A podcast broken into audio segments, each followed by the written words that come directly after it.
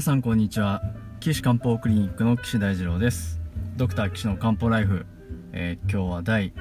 61回目ですね、えー、お送りしたいと思います。まあここまでね続けてこられましたのは皆さんのおかげですよね。61回目になりましたけれども前回まではね痛風のお話をまとめてやっていたんですが、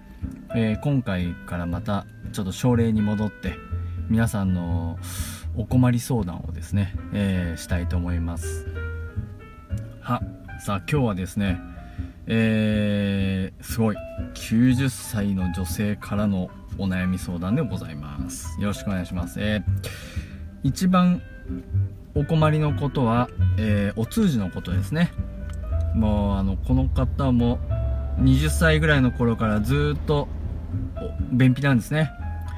で便秘になると便秘ってあの硬い便が肛門を通るのですごいあの肛門の粘膜をすごい刺激してですねあの硬くなってしまったりとかあとはそのこう出来物ができて、まあ、血の流れが悪くなってでその血の流れが悪いのが粘膜の下からこう膨らんできて痔になるんですよね。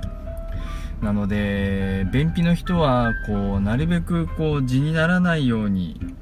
あ逆だな。痔の人は逆に便秘にならないようにあのー、柔らかめにねなった方が本当はいいんですよね。僕もあの痔はないんですけどねちょっと肛門のトラブルで辛かった時がありましたけれどもあのその時あの大先輩がですねまあ、その先輩もあの痔で悩んでらっしゃったんですけれどいいか？あの手や足と違ってあの肛門って一つしかないからな。大事にしろよってすごいあの言ってくれたのを覚えてます。成沢先生ありがとうございました。のその説はすごい励みになりました。ありがとうございます。まあそれはまあいいとしてですね。あの痔の手術を受けられたことがあるんですね。で手術を受けられてからは特に良かったんですけど、まあ、便秘の方は特に治療してなかったそうなんですね。えー、そこで今は、まあ、近くのお医者さんで線のシドっていうね、まあ、刺激性の排便促進薬ですね。それを飲んでいわゆるこうあのセンナってやつですね。まあ、こうあの生薬単味なんで漢方薬ではないんですけどそまあ、いわゆる民間療法ですかね。まあでもそれが今のそのなんだろう製薬会社さんが薬にしてあのセンナっていうことやねあの売り出してる治療薬なんですけれどもそれを飲んで便はよく出ていたそうなんですね。でところがそれずっと飲んでたんだけれどもまた良くならなくまたなんかちょっと便秘になってきて今度は近所のお医者さんが大王肝臓糖っていうねお薬を処方してくれたんですって。これはまああの大王と肝臓っていう2つの種類の生薬が組み合わさられてるねあのお薬なんですけれどもそれを1日2回飲んでますよと。えまあ飲んでて。で出てたそうなんですけどまた便が出なくなっちゃったと。まあそういうことだそうなんですね。えー、でしかも体重が45キロの体重が4キロ落ちて40キロになっちゃいましたということなんですね。それが心配でお便りをいただきました。ありがとうございます。でこの方何かあの他に今まで病気があるかというと急性胆嚢炎で胆嚢を取る手術をしたことがあるようです。んなんですかね。石があったんかな？ちょっとわかんないですね。これだけだと。まあ他は虫垂炎で手術をしたのと、まあ、さっきも出てきましたけれども痔の手術をしたことがあるそうです。えー、高血圧とか糖尿病とか喘息とか、まあ、そういう病気はまあないみたいですね。えー、タバコは吸わない。アルコールはまあ年中行事の時に飲む程度まあお正月とかね。えー、親戚で集まったあ時とかですかね。あねそういうことだそうです。えー、大王肝臓糖だけ今飲んでいるということだそうですね。ああここでちょっと知りたいことがあったな。ああ書いてあった。えー、便は硬いんだそうです。便は硬い。ね。あとはどんな症状があるかっていうと冷え性と足が冷える。うん。冷えが足が冷えるのと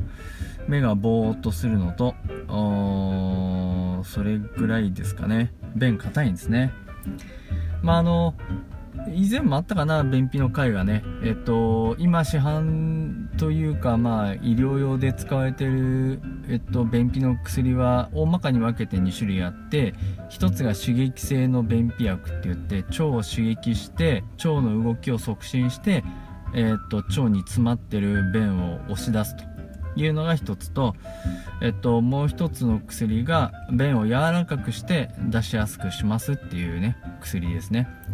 えっ、と、最初の方の薬が、まあ、あの、線のサイドとか、線のシドとか、まあ、センナとか、まあ、あとは、えー、まあ、そんな薬がね、あるのと、あとは、あの柔らかくするのは酸化マグネシウムっていうね、まあ、結構最近テレビでもね、皆さん、皆さんっていうか、あの、どんな会社も CM してるみたいで、あのマグネシウムは腸ではあまり吸収、まあ、一部吸収されますけど、吸収される量が非常に少ないですね。でマグネシウムが便の中にあると水分を引っ張ってくるので便が柔らかくなると。なんでかっていうとあの小腸とか大腸っていうのはもともと胃で消化したものを栄養を吸収するところで特に大腸は水分を吸収する場所なんですよ。で特に大腸がこう右側から右の下腹部からこう上に上がって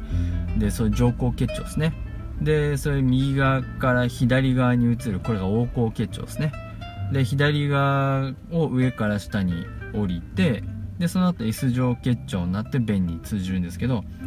右側の上行結腸のところっていうのは便はねまだふにゃふにゃの柔らかい感じなんですね。それが大腸の中を通っていくにつき水分を大腸が吸収していくのであのだんだんこう便が形が出てきてで最後はスルッとまあよく皆さん言うのはこうバナナみたいになって表現する方が多いんですけどまあ確かにそうです。バナナみたいにスルッとこう便が出るっていうのはね皆さん目標みたいですけどこれあの日本人の特性でもあるんですよね。日本人はもともと米食文化じゃないですか。でしょ？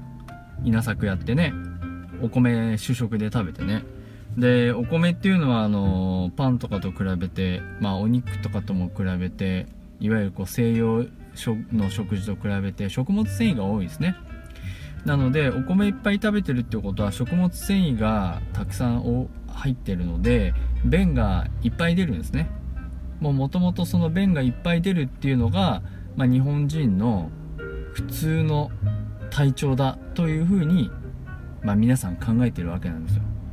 だからあんまりね出ないと悩んじゃったりするんですけど結構だから便に対する執着が多い人は結構多いですね。特にあの僕はあの訪問診療でグループホームとかたくさんお邪魔するので認知症の方が多いんですけどもうすっごいもうあの便に対する執着が強くてもういっぱい出ないと気が済まないみたいな人はなんかあの自分であの下剤を調整してたくさん飲んじゃったりとかね、まあそういう人も中にはいらっしゃるんですね。まあそれが 日本人の便のスタイルとでも言いましょうか。まあそんな感じなんですね。で、えー、この方はもう若い頃から便が ずっとお悩みだったんですね。まあ大変ですよね。スムーズに出ないとね。でその便通をするのに大王肝臓糖を飲んでたんですね。あ今飲んでるんですね。まあ大王肝臓糖はねあの一応書物にはえっと食べたけどえっと舌に入ってがなくて吐いちゃう人に飲ませたらいいですよっていう薬で一応書物にはねそうに書いてあるんですね。なのでまあ要はその口から入ったあれなんていうのかな木が食べ物が舌に通じなくて途中つっかえちゃってるからそれを下ろす目的なんですね。特に胃なんです。横隔膜。ね。そこを通す薬なんであくまでも下剤ではないんですよね。まあ結果として便は出るんですけどでしかもこの人90歳の女性でしょ？もうだいぶご高齢ですよね。でしかも体重ちょっと身長書いてないので分かりませんけど体重4 5キロじゃないですか。そうするとそんな太ってないんですよ。結構痩せ痩せた感じの方が便が出ない硬いって言ってお悩みなんですね。なのでこの線のシドとかあのー、刺激性のお薬で一生懸命押し出そうとしてもなかなか難しいと思いますこれは。あの、腸ってあの、見たことまああみあ皆さん見たことあるんですよ多分ね。ホルモンですよね。これまあ豚とか牛ですけど、まあ、大体哺乳類なんで構造は一緒です。であの腸もあれねあの平滑筋なんですよね。わかります？筋肉。筋肉なんですよあれ全部ね。だからあのー、一生懸命鍛えれば動かせばそのどんどんその筋肉はついていくわけなんですけどってまあこのねまあその動かせばっていうことについてまあ言うとあのー、平滑筋で腸管の動きは自律神経が